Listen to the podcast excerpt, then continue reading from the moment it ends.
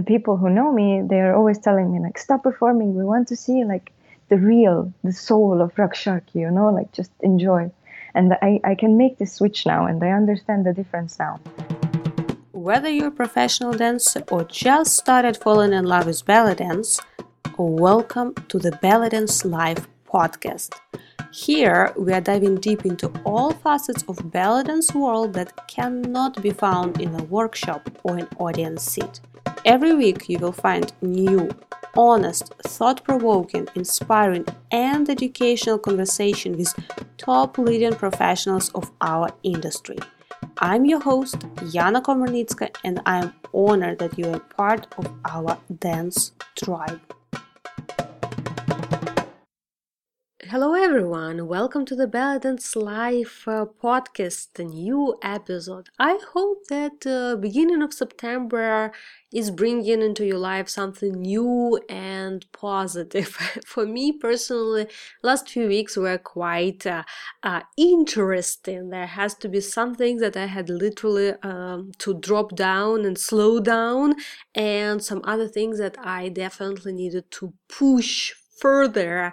And one of those things is definitely uh, my uh, new course. And some of you who follow me on social media you probably know that the whole summer i was working intensely on my new business course for belly dancers all about gigs and i'm very happy to announce that it's almost ready and probably within the next week already i will uh, put it out and announce uh, publicly. So keep an eye on my social media. The course is really a mega project. It's uh, everything about gigs starting from how to get into and how to start dancing as a solo belly dance at restaurants weddings birthday parties at your local area. So we're not talking about going and traveling to middle east but how to do this work literally in your home city and home area how to put together contracts, how to put together your promotion on social media, YouTube, website, business cards, how to communicate everything with clients, how to work with their objections and questions and some requests, all sort of requests actually that they may have, as well as how to actually put together a program, come, perform, perform smoothly, troubleshoot all possible things that may happen during the show, and uh, how to make sure that this one-time client transforms into your loyal, regular customer who not only will hire you again in the future, but also refer to their friends and families and will become a strong advocate and promoter of your services. So I literally poured all my knowledge and experience of me being for five years a full-time dancer and it resulted into like really as i mentioned mega course it's the biggest course that i ever created with uh, over 30 34 hours of content in more than 100 lectures.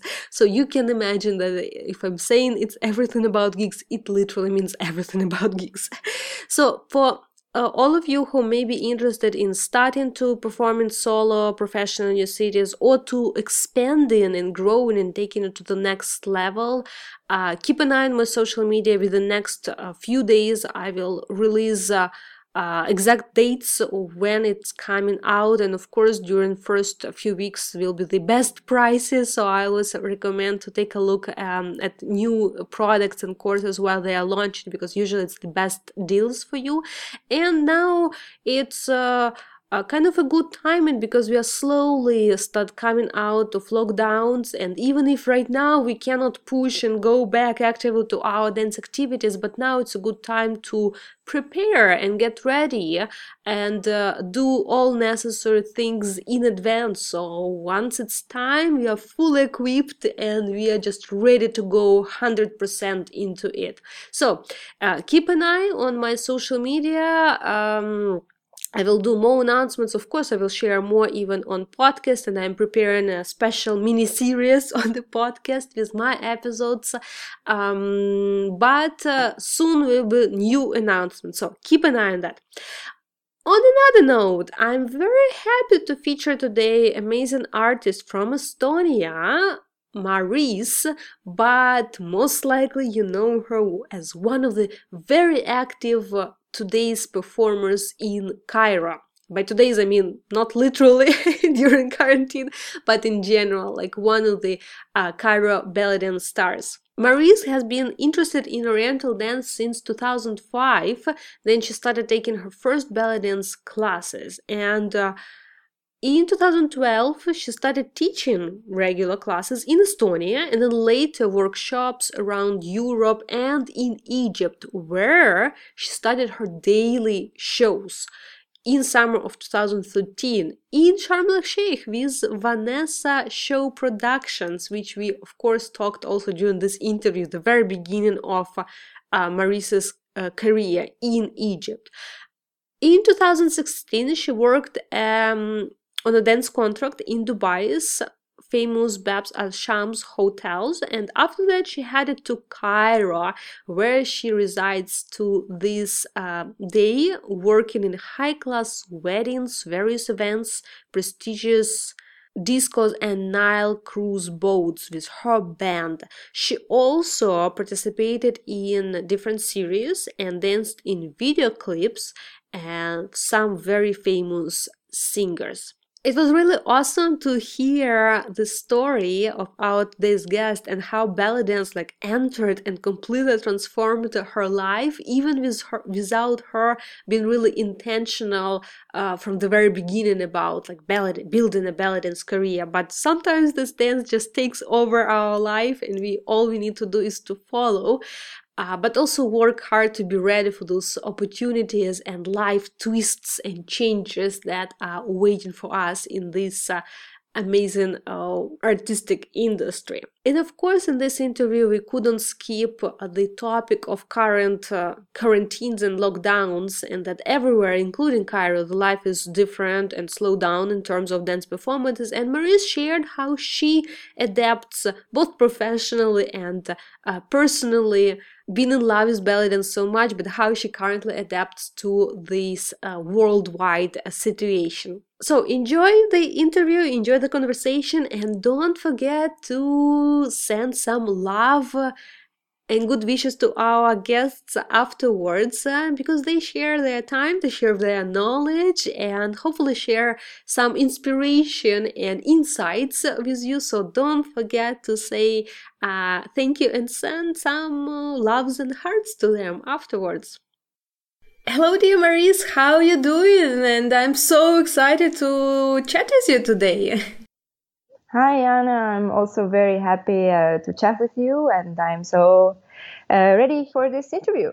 oh, I'm very excited about it, and I would love to start from the very beginning because uh, uh, today people know you as a very active dancer in uh, um, primarily Egypt, uh, having a lot of activities. I mean, in general, regardless of today's lockdown situations. Yeah. But I would love to start from the very beginning. How did you?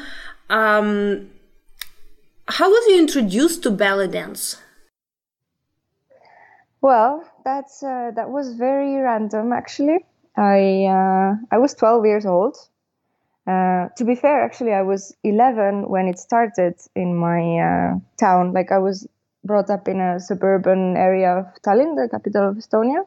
So it was kind of small, and there were not that many activities like very near me. But then this belly dance thing happened, and um, my mother was like organizing it, and she was telling me like, "Go try." And the first year, I said like, "No, what is this? I'm not going to show my belly to anyone." Like I was really against it. Well, I was 11, like it's normal. and then uh, the next year, I tried, and after the first class, I just did it for like for like a training, not for like I didn't want to perform or any of that. But I fell in love with the music and in this time, it was just like Nancy Ajram and Hakim CDs. Like there was nothing. And there was, I think, no YouTube, like no way to get music. So even just these two CDs that my teacher had, I was just listening to these on repeat and like fell in love from the first moment. Mm. Just, yeah. so after this, it, it took me like years of like very normal, like um, just going twice. Uh, a week, like uh, like most students do, just for my own fun. Like I never imagined I will perform or work with this, and uh, somehow, some years later, it happened. Yeah. And uh, when was that moment that you actually uh, liked to show your belly? when was that transition for you? well, actually, that that moment happened much sooner than I would have thought. It was actually in the same year as I was learning, because uh, we started me and two other girls who were about my age, because most people were older, like. Uh, and I think still like it's mostly for adults, not for adolescents or children. So uh, we were like together, the same age, and we started to perform in like uh, Christmas parties for school and like this kind of uh, really public events actually. And it all started out like I was pretty shy in the beginning, but uh, I really loved the dance. So uh, this is what made me get over being shy about my like myself, my appearance, my figure. I was a teenager, like I wasn't really confident in that time. And this dance really, really changed how I see myself, how I see the world, how I see everything since I was a child. So it's really kind of created who I am today. Hmm. But when you started uh, belly dance, and then for a long time after that, you didn't think about that as serious like profession. You just were like, you were not even considering like seriously performing on public. And then suddenly today, you're basically one of the very active uh, performers in Cairo. so how did that happen that you ended up in Cairo? Well, like I said, I went through a huge uh, change in myself thanks to this dance. Like I, I wouldn't have thought to do it uh, like uh, what is the word? Like I wouldn't like professionally. Uh, but in this time, as I learned and learned, this is this became the thing that I love the most in my life. Like like this is my like addiction, like what I need to do all the time. And I remember when I was like graduating from high school and people started to ask me, so what you will do with your life? And people actually started to ask me first, like, are you considering to be a professional dancer? I said, no, no, like I want a safe life. I want like a steady income. Like this is definitely not what I want. I remember this was my answer to everyone. Even in this time that I already loved it and I had been doing it for years. Mm-hmm. But life went as it went. Like I went to university to study hotel and tourism, and it didn't like it's nothing next to dancing, of course, for me. Like, uh, and in the end, I um, I was um, I was uh, uh, in a competition, in a belly dance competition for uh, for um, yeah, there was a judge uh, called Vanessa uh, mm-hmm. from from the states. She had a company in um, in Sharm Sheikh, and I think you already made a podcast with her as yes, well. Yes, we had interview with her. Yes. Yes, exactly. So uh, she kind of like I went to ask for her feedback about my uh, performance, and she told me that oh everything was great, but like I can see you're still like young and a little shy. Like come to Egypt, and we'll like in three months, I swear you will be like like you will change totally. So I was like, okay, I'm gonna come and I went to work uh, with her in Sharm el Sheikh. It was like a summer in between school, so I, I could only stay the summer. Um, originally, I planned to go only for six weeks, but I had so much fun, and it was really the best time of my life there. Like it was amazing. I was doing Egyptian folklore, I was doing belly dance. She actually traveled to the States in this time, so I kind of took over many of her shows and uh, I really learned so much in this short time thanks to her. So shout out to Vanessa, thank you. Ah. yeah, and um, I remember in this time, no, it wasn't actually. This was 2013 when all this happened, and then I came back like to finish school, and I gave uh, many uh, dance lessons. Like I was uh, teaching every day here for one year, and then I went back to Egypt in 2015 the, again to Sharm el Sheikh now for uh, another company, and I was doing only be- belly dance then, like no more folklore, no more any other things. And I had really so many shows. I had like five, six shows per day.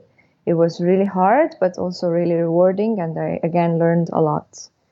So I was there for nine months, working, working. I did already consider like I started visiting Cairo and thinking like how it would be to work there but it seemed too scary to mm. be hmm. fair. What exactly was scary? everything like Cairo as the city. Like I'm from a really small country. When you walk around, I'm from the capital. I'm not from a like countryside, but still, like you don't see many people around. You have your space. Uh, Estonians are considered like kind of cold. We don't like to touch each other. We don't like to be close to each other. So Cairo is like everything the opposite of that. and like even crossing the road was hard. Like I was first time I went to Cairo, I had like a big bag. I was alone, of course, and I couldn't cross the road. And like some random guy just came, took my bag, and started like crossing. And I thought he's stealing my bag, so I like ran after him. But actually, this is how he helped me over because you know it's Egypt. He can't touch me. He didn't know how to speak to me, so he just like kind of got me off the road like uh. so a lot of crazy things like this happened and i just have this memory because it was my first moment in cairo alone like just standing near this big road full of cars can't cross can't go anywhere like it was uh, terrible.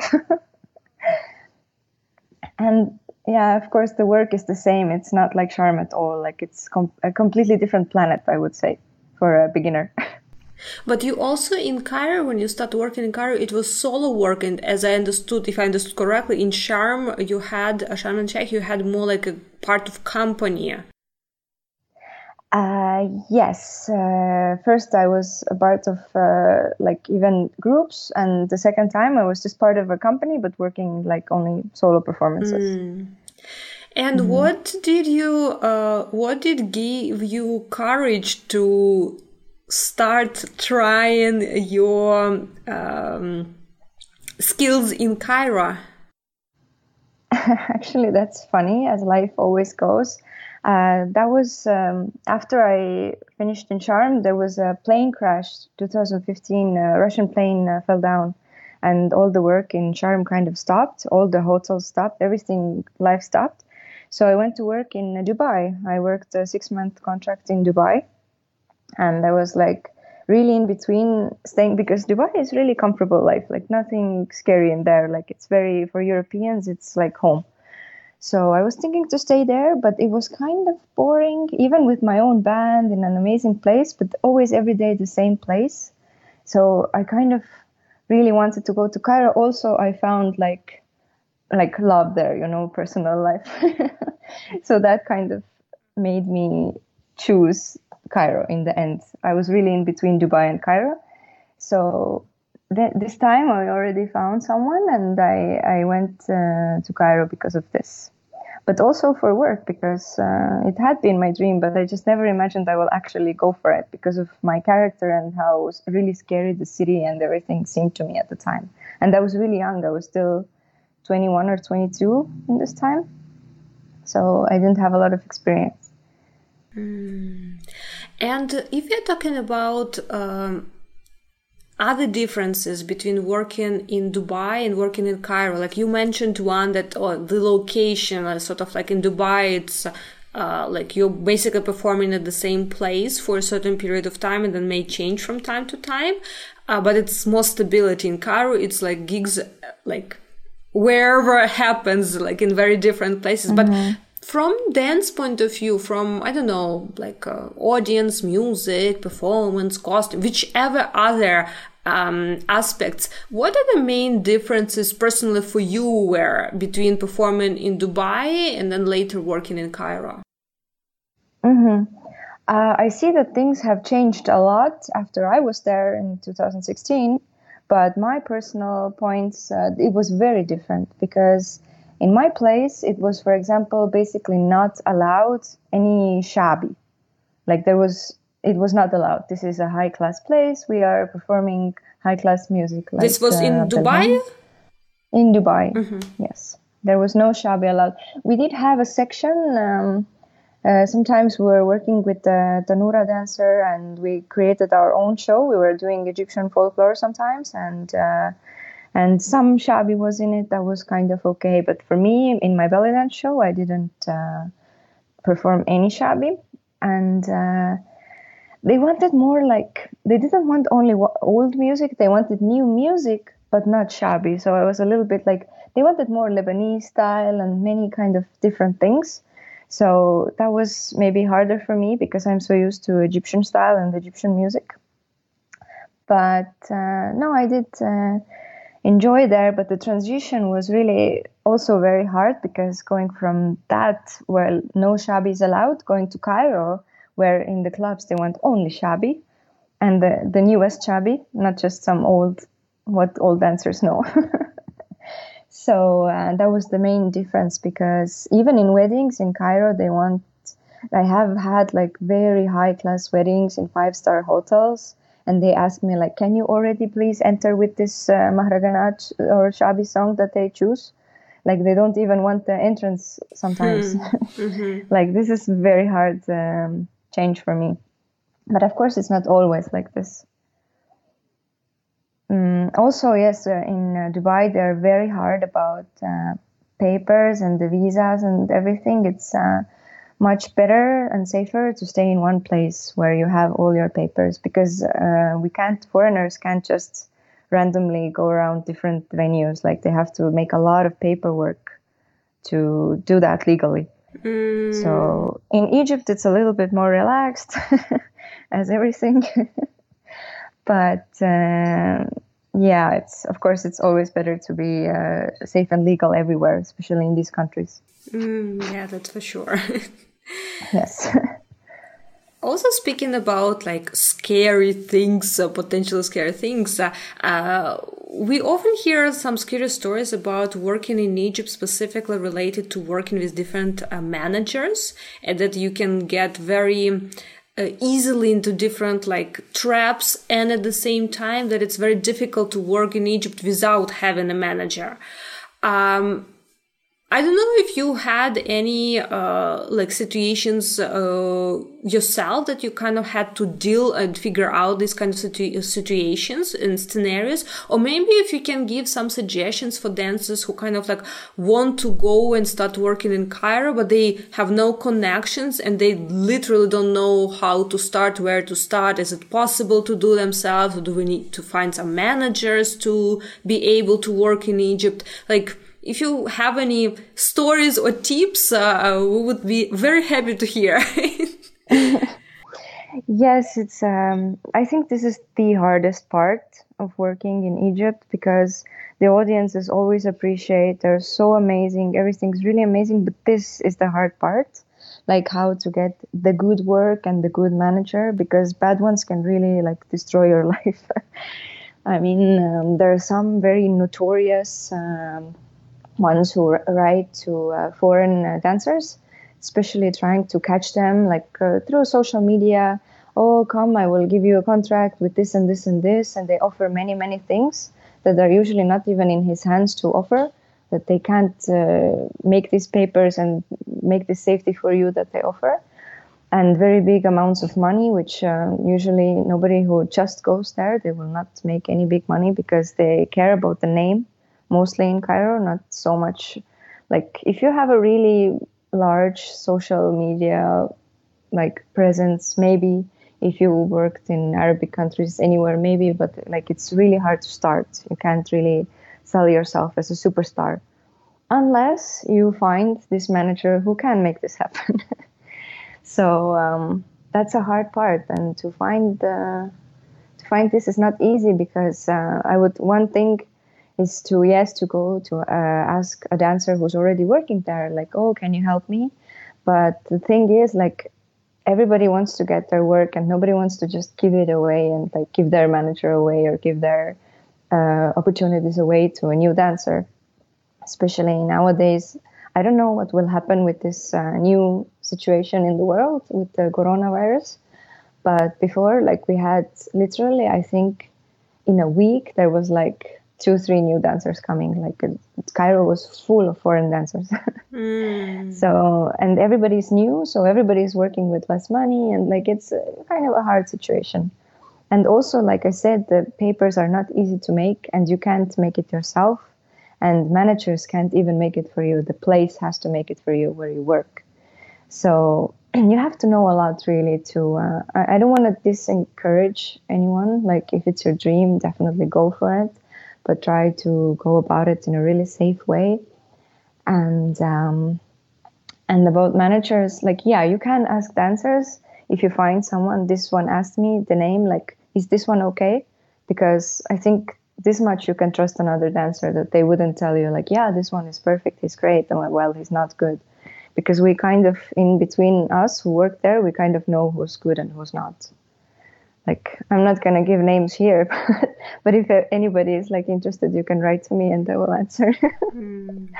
yeah or at yeah. least like it's it's quite uh, understandable that sometimes uh, uh, dancers may not want to share the names of their managers because of course like everyone needs work and everyone is first of all needs to take care of themselves but at the same time uh, it's a good option like for instance if someone got a offer from a manager at least to go and check like you know like a checkpoint like oh do you know this person? Do you know if he's like legitimate manager? Because on this side i'm pretty sure like that all dancers would love to support and if there's anything suspicious they will at least not be silent about that. Uh, so also understanding like that if someone who wants to perform in Egypt or in Cairo, like, uh, um, maybe you cannot like receive all information because for everyone it's well, like question of work but at least you can rely on some like support in terms like if you need to check uh, um, like this or that person. And one thing that also caught my attention to you were talking about like contracts because I actually wanted to ask, is that like real thing? Like when you, whenever you're working in like Egypt, uh, or I don't know if it's different in Egypt in general or specifically in Cairo, uh, like do the contracts really like a thing between dance and manager because I received a lot of offers on social media from, oh, I'm a manager, come to Egypt. But whenever I asked, okay, send me a copy of contract, so I'm kind of like have any ideas what you're asking me for, like um, inviting me for, basically those people disappeared. so I don't know, maybe, probably it was just not legitimate, like serious offers, but also I don't know, like what's the uh, thing with contracts specifically like in Egypt and Cairo? Um, I guess most of them I can say is they're not legitimate because it's very hard to make this contract to begin with. Um, first of all, a manager who's really doing well in Cairo, they're not going to search for dancers outside. There are so many dancers already in Cairo. There are new ones, there are known ones. Like any manager can find like 10 dan- dancers to work with. They're not going to go like searching who will go searching are usually the ones who are really like you don't want to work with. but this this I, I, I can't really answer this question. Like so, how should you start? Like you just have to be lucky. And really, I, I I would say that you should like ask other dancers about this. Like I would like to think that nobody is mean enough or like caring about their own work enough to like lie to you about something like this because like we're dancers we're women we have to stick together about these things it's important so, um, but about contracts, yeah, like um, in Cairo, there of course are legitimate contracts, but it's hard to find. Like there are more fake ones and there are more um, scammers than in other places, I think, because generally there's so much more work and so many more opportunities for this, for them to be in action. So even with a contract, if you have a dancer you trust working or who has worked in any of these places, ask her like you don't have to show the whole contract or like if you trust her you can but uh, like this is what i did. I always asked people who had already been there or like knew anything about it. Hmm. and even if you can have real legal advice that would be good like anybody from there. Because of course the laws are different in europe and usa and egypt. So i, I even asked for like legal advice for uh, how how serious is it? I asked like how serious is it if I like breach this contract and stuff. They told me like no, that's not so serious. yeah. Uh, but that's a good point to not be afraid because we are as a dancers we all think about artistic side of our activities but then like financial or uh, le- uh, legislation part always kind of scares us and we prefer to run away just close our eyes on something. But uh, sometimes it's just asking uh, asking professional advice uh, that can save a lot of uh, nerves and uh, troubles. yes, exactly. Someone. Yeah. On a different note, um, talking more from like artistic point of view and your activities in uh, Egypt, you mentioned that when you start doing belly dance, you were a very shy person. Mm-hmm. And all the belly dance uh, probably helped you, uh, probably changed you a lot and uh, um, helped to highlight like different aspects of your character and personality. But we, whenever we are very shy uh, since childhood, this little shyness still stays in us somewhere. mm-hmm. uh, so, how was it for you to become an active performer in Cairo, uh, like and uh, uh, having most likely a lot of interaction with different people, with audience, performing also for uh, to like Shabi Mahraganat songs that are very, I mean, we can't really say introverted or extroverted or shy or not shy, but they have very like a lot of this powerful energy of uh, like uh, out or communication with people, etc. How was it for you to um, maybe still holding this little uh, shy dancer inside you and uh, been performing in Cairo, or maybe you uh, were so completely changed by belly dance, so maybe you didn't even experience those moments of like uh, having this shy person inside you. um, first of all, I went through so much, like to get to this point. Like um, I don't know when you say that there's still this shy person inside, like maybe yes, maybe no. But like if you think about it, I've been dancing now over 15 years, and in this time, I went to competitions. I I had feedback from like I will always remember from one uh, very known artist, like world known artist who's not Egyptian, uh, who gave me feedback that I shouldn't even try. Like she told me, "Why are you in this competition? You will never be a good dancer. You're too shy. Oh. You are like you don't have the character for it." And uh, I will always remember her words. And of course, it was hard at the time, but like these things grew grew me up. like now, I can go in front of any audience, any stage. I will never feel shy. Like I am. This is when I'm myself. Like when I'm in my costume, when I'm in my music, I feel like this is my place. This is where I feel good and relaxed now these months I've been sitting at home, now I feel like, who am I or what's going on? so, um, yeah, like this just completely changed me. Like, of course, not only this dance, uh, life experience, traveling. Uh, I've been meeting so many people from different backgrounds. I've been hanging with very high class people in Egypt. And like, I don't like to say high class, low class, but like, it is what it is. And I've been trying to connect with everyone and not only Egypt, everywhere. Like I try to always put myself in situations between people to learn, and I feel like this is what I have learned, and uh, I feel myself so so different now. Of course, as anyone should feel different from when they're a teenager to an adult. Like now, I'm like grown up. so uh, yeah, and actually, definitely thanks to dance because uh, I remember when I was teaching it was really rewarding when I saw teenage girls. They, I saw them like blossoming, like they came like looking down to the floor and then they were confident. And I saw older women coming to me saying, "Oh, my back problems went away." You know, it's such a rewarding thing. Like this mm. dance is something so beautiful and so healthy and so amazing at least in my eyes. yeah. and uh, it's uh, like great to experience it myself and see what is it doing to others it's really something like cathartic or therapeutic mm. really. Yeah that's interesting how dance uh, this dance uh, often changes so much. Or change or maybe just helps to reveal what's really inside. Maybe maybe. Everything's possible. Yeah who knows?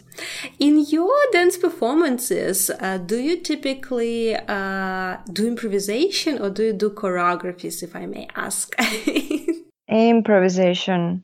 I don't think I've ever done any choreography in Cairo ever. If I do, um, if I make a choreography for myself, which in the last years I think didn't happen, it's only for festivals. I feel like if it's a really big stage and people are far away from me, maybe I have to have some structure. But usually, even when I go on, I still forget it and do whatever because I'm so used to it. Like, I always improvise. Mm. Like uh, choreography is more of my weak spot, but it's a great tool for learning and for teaching. So of course I'm still doing it. Like I didn't forget what is choreography. And do you uh, do practices uh, just for yourself? Um, I would like to say yes on a regular basis, but in reality, my practices usually is when I'm giving uh, classes. To uh, I give some private classes online. I opened my uh, Patreon page now in uh, this time. Um, now I have to say it: www.patreon.com yeah, sure. slash dance with Maris. so uh, now I'm like I us- usually have a project, but also it happens to me. I think many dancers, I just wake up in the morning in a good mood. I dance around, or sometimes at night, like I'm just dancing by myself with my headphones on. Like it's just kind of a daily thing. I don't usually have a time like today at 2 p.m. I will practice, like not like that, but uh, it just comes naturally to me. I definitely move every day. Mm-hmm. and also I have a lot of friends uh, mostly who are Arabic. Even even here in Estonia now, I have some friends. When we get together, they sing, I dance, they dance. Everybody's like this culture, you know. Like already when we're just together, we dance. So it's all like practice for me, mm. all the time. Ah, that's so interesting uh, because there's. Uh it's interesting to hear about different experience uh, because for some dancers they really like to uh, jam around and just dance. And for some dancers, it's actually um, opposite. Like, for instance, me, like I'm more connected to the idea of performance. Uh, even if I'm just preparing choreography, not specific, specific to perform, or choreography or practice improvisation to dance, but uh, uh, it's very difficult sometimes to find this uh, feel of just dancing for the sake of dancing, especially when you switch to a, a, professional activity. So dance stops being just your hobby or passion, but it becomes your profession. And many of us, we kind of, I feel like almost lose this connection. So it's very uh, cool to hear that you kind of incorporated dance in your daily life, regardless of your uh, mm-hmm. performances. I know what you mean, and I think I've been through that feeling a couple of times in my dance career like I just kind of feel like it's not giving something to me anymore. It's just kind of a low point. But yeah, thanks to the, I would say it's a lot about the people around you. Uh, of course, you can do it for yourself at home alone. You can. You don't need people. But for me, it has been my friends who already are living this life, and wherever I go, uh, where I'm with these people, they already play the music and they already sing and they already dance. Somebody brings the tabla and somebody brings sagat. Like it's normal. It's a part of life. And mm-hmm. of course, this is what how being in Egypt totally changed this. And even many of these people, they tell me like, stop performing. We don't want to see you perform now. Like we want to enjoy, because it's so different if you're like performing, or if you're enjoying your dance. It looks different, at least in my case. And people tell me this. And many of the people who know me, they are always telling me like, stop performing. We want to see like the real, the soul of Raqs Sharqi, you know, like just enjoy. And I, I can make this switch now and I understand the difference now. Of course, you need to know how to perform as a professional. You can just go around enjoying your time everywhere in front of every audience. But this is um, a really important thing uh, that I have learned to switch between this like a performer and someone who's just really enjoying the music and like expressing the music. So um, I really wish that every dancer can find this mm. because it's really such an amazing feeling and it will also help you in your uh, performance. Because if you feel this joy, then the performance doesn't feel like a job anymore. You just want to add some extra things to catch more people. Like, you know, when I have sometimes people who are maybe tired, maybe not so interested, maybe they didn't come for dance I always choose these people who are like, listen, I make it my mission to catch them. Like they have to be with me by the end of my show. so you need this kind of thing. So you can just enjoy. You sometimes need to do other things in the performances. Uh, and regardless of performance, especially right now, I think uh, during the times of lockdown, it's a very valuable skill uh, to learn to dance just for yourself, just for the sake of dancing, not performing. Yes, sure. To keep the spirits up, to keep the love going, you know, like it's kind of like a relationship or a marriage. like sometimes you have a low point and you get bored or whatever, but you have to find this way to get back into this uh, love with your dance. mm. I also know that you are very active uh, on social media, and uh, I would love to ask: Do you consider like social media? We can even like specify maybe like I don't know Instagram. Uh, do you consider just something like like oh it may happen and then you post uh, like uh, do posts just to maybe document your story or to share your experience or do you consider it as a uh, promotional tool in your activities and actually i would love to ask even how uh, important is uh, social media promotion for work in uh, cairo or in egypt mm, i would say it's very important like extremely important and uh, I actually am so happy to hear you say that I am very active, that you see me very active, because I've been feeling like I've not been that active. um, because in lockdown times, really, I don't. Um, like many dancers have someone to uh, handle their social media for them because it's really like a full-time job if you're like if you're really posting every day and all your work it's it's not hard it takes a lot of time of your day and um, I have considered this. My manager like offered this that somebody should do it for me, but then I feel like then it wouldn't be like my own. Like I like it that it's my own. Like sometimes I really feel like uh, when I post a video, I write under it like what was this day, what was my feelings this day, what happened. Like I like that it comes really from me. And uh, about stories and everything, it's um it's good to show I think Egyptian people really like it. Sometimes I ask them like, "Do you want to see more of my everyday life or just dance videos? What do you want?" They always say that we want to see your everyday life, want to see everything, we want to know everything. Like, uh, like this is what I love about Egyptian people. Like they're so like out there, you know. they care about everything. I feel like here in Estonia, my friends or uh, people I know, they're like I don't want to know what you eat or what you're doing. like, why are you posting this? but that's the difference. Like in, in Egypt, it's uh, normal. You like, I think you post everything. Like, um, it's just people feel like uh, they're closer to you because uh, they consider themselves like fans, uh, which maybe in Europe, like, I don't feel like a star in Europe but in Egypt, some people make me feel like this because they're really saying, I'm your fan, you're my favorite, I want to see what you do. And like, of course, I appreciate this and I have to keep my social media for them because they make me like have more work and better work and uh, they're important. Fans are super important. Mm, that's interesting comparison like between uh, countries and cultures and different approach. Um, yes but I think it also tells about the place of belly dancers, because probably in uh, even in Estonia, people would love to see some like celebrity, what she is like in their mind, like movie star, I don't know, a singer, what they're doing and what they're eating. but uh, yeah, exactly. Yeah, yeah, it's interesting, uh, and it's it just gives me like interesting idea. Like we're talking about contrast in the approach to belly dancers that in many Arabic countries, uh, of course, there are many people who will not respect the profession of belly dancer, but at the same time, there are many people who will treat belly dancers as stars and celebrities. It's interesting exactly. contrast, yeah.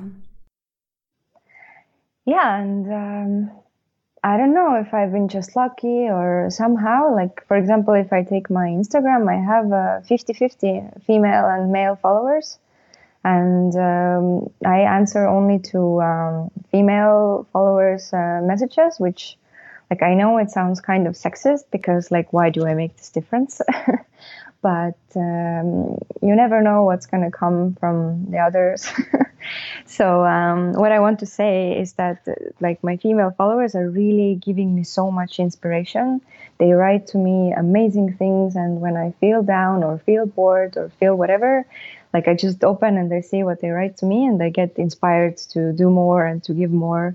And uh, I feel like I'm doing the right thing. If people like it so much, then like it must be I must be doing something right. Mm, so. Yeah, that's so inspiring and supporting. that's cool. Yeah. And at the same time uh, you probably it's social media. So we all from time to time experience uh, negativity on social media. And i'm talking about uh, not constructive but like the mean negativity. How do you deal with it? Because i know for many dancers it's a block. They don't even want maybe to start their social media posts or they don't want to be active there um, because they're afraid of those like possibility of encountering some like negative feedback or negative comments well, you're just gonna have to take it because it's gonna come to everyone. And um, what really helped me the most is uh, when in the same day I get two different uh, messages uh, from one person complaining about I uh, gained weight and another person complaining about why I lost weight. and this happened actually in two times like i get a lot of messages about my weight like um, it's not really a sensitive topic for me. I've never cared about this number like as long as i can dance i'm i'm happy. So um, like they can say whatever like I'm, I'm just laughing like it's so funny. And um, this is one thing sometimes people write like they try to be very constructing and constructive and say oh you have to learn you still have so much to learn from to dance da da da da da I'm like, okay, so I will learn. Like, it's not a problem. but um, they just want attention. Like, these people, they just need attention. They don't have anything to do, I guess. Like, you just shouldn't pay attention too much on mm, that stuff. That's so true. yeah.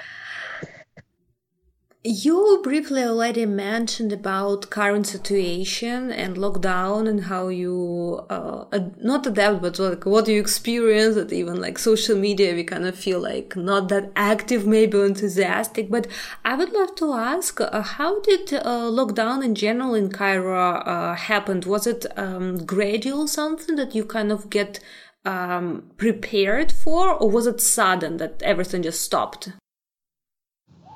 Uh, it was uh, sudden. Everything stopped. Like I think everywhere. Like my last show was in the beginning of March. I don't remember which day. I just I had just come back. Actually, I was traveling for a wedding in another country, and I just barely got back. Like I almost got stuck. But uh, then I did one show. Also, it was in the beginning of March. Suddenly, all the um, clubs were closed. All the gatherings were shut down. I think like everywhere in the world um, we had the curfew 8 p.m. You had to be home. Like from 8 p.m. till I think 6 a.m. You couldn't go out of your home. And uh, in the daytime, everything was open. Just maybe restaurants weren't working. Mm, but I didn't go out really. I was like sitting in the apartment for about three months. Didn't even go to buy food. I ordered food home, like um, because I didn't feel like going out. Like it was allowed in the daytime, but there was nothing to do and full of like Cairo is very crowded, full of people and nobody taking care. Like they do not follow social distancing by principle. so um, for me, it was just um, I was sitting at home. I um, I did get offered a few um, private gigs, but I didn't go because it's dangerous. and uh, even uh, police was uh, hunting these people. Like there was a really famous uh, singer whose sister got married and he's really famous and important. But the, the police still came to the wedding and arrested people and like it, it, it wasn't easy this time. Like like i know some people went to work did something but uh, I, I didn't. Mm. and uh, um, how was it emotionally for you? Like was it like shock and like loss like okay what to do because now all performances cancelled? Or was it more like for you uh, opportunity to take a rest and break? Honestly the first was yes like oh my god i can just do nothing. How amazing. Like i started to read books. I did like books i would never have time for. Like i read naguib mahfouz and like very good arab writers and things i normally wouldn't have time for and I started to um, do a lot of yoga and uh, like I found a lot of time for myself and I enjoyed like I would say the first month I really enjoyed it. Like I was happy it happened kind of because I was overworked a bit. And like anyway it was the time when I was supposed to have my yearly holiday every uh, Ramadan which is the holy month. There is no dancing in Cairo, so I always come to just spend this month and relax in uh, in my country. So it was exactly about this time. So I was really needing this holiday already, but um, I didn't travel. I just stayed there. I, I enjoyed my time, but as time went by, it just kept going and going, and then I felt like, oh my god, like what is this?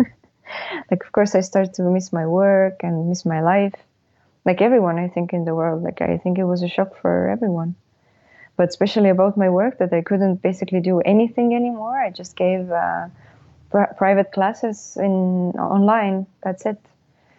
And um, I did have uh, plans to make shows at home. Like some dancers were putting up uh, live performances in social media, and I had all these plans, but I had some block. Like I felt like I don't want to do it. So actually, I didn't like I just filmed some of my uh, uh, like practicing sessions or whatever, but I didn't really make a show.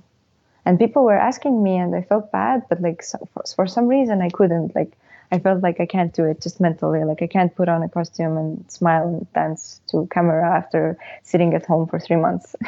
Mm. You know, it's funny. I had exactly the same like uh, feeling. Like I had so many invitations to those online shows, but it just feels sometimes like I don't know, just feels weird.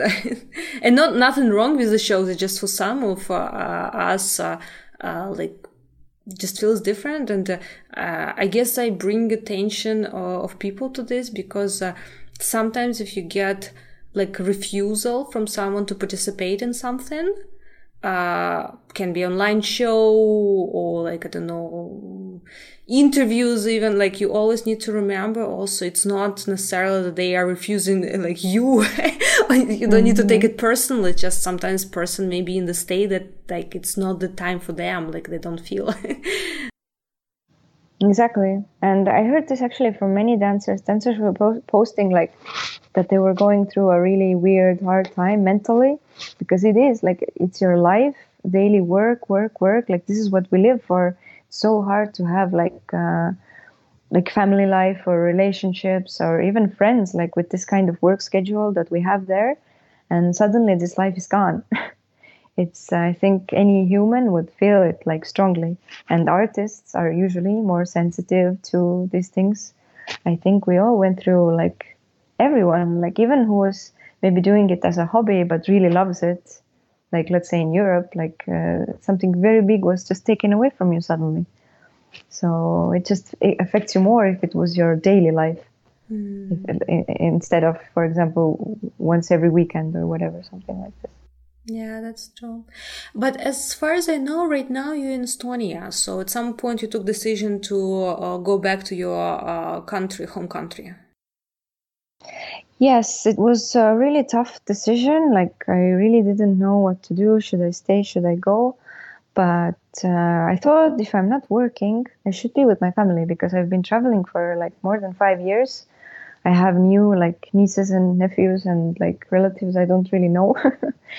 and I should spend some time here and like be with my family. And I actually feel like this is what I needed and I'm in the right place right now. But like, I'm definitely planning to return to Egypt. I still have my apartment there. I still have my like 100 kilograms of costumes there. my babies. My babies are there. That's a nice way to describe costumes. 100 kilo of costumes. yes, because everybody's like, when I say this, because everybody is asking me this question, like, so are you here now? Are you going? Uh, what do you have there? And they say like, uh, my costumes are there. They say, why you didn't bring them? Like, yeah, it's 100 kilograms. How I'm going to bring them all here, like just for this time? it's not that easy. Yeah. Yeah. And uh, how was for you um, from dance point of view, coming back to Estonia after having experience of uh, being away for a long time? um, it was strange, to be fair. I haven't been here for that. Now I'm already two months here, and I haven't been here that long for years. But it's great to meet up with old friends, and uh, actually, the greatest part is I already found like a small Arab community here, and like some Egyptians, and like they make me feel like home. That's so uh, interesting. I have right now. I feel like I have everything here, like from both sides, like the things I missed from Estonia and also the craziness of Egypt. So I have um, actually I feel like I'm in a really good place, but I miss my work so much. Like if somehow I could make this situation disappear, I would fly to Cairo tomorrow. Like I would, even though I'm enjoying, like it's still not like the life I had mm. before. Well, hopefully, uh, all situation get back uh, uh, to normal or normal or normal like what we used to lifestyle.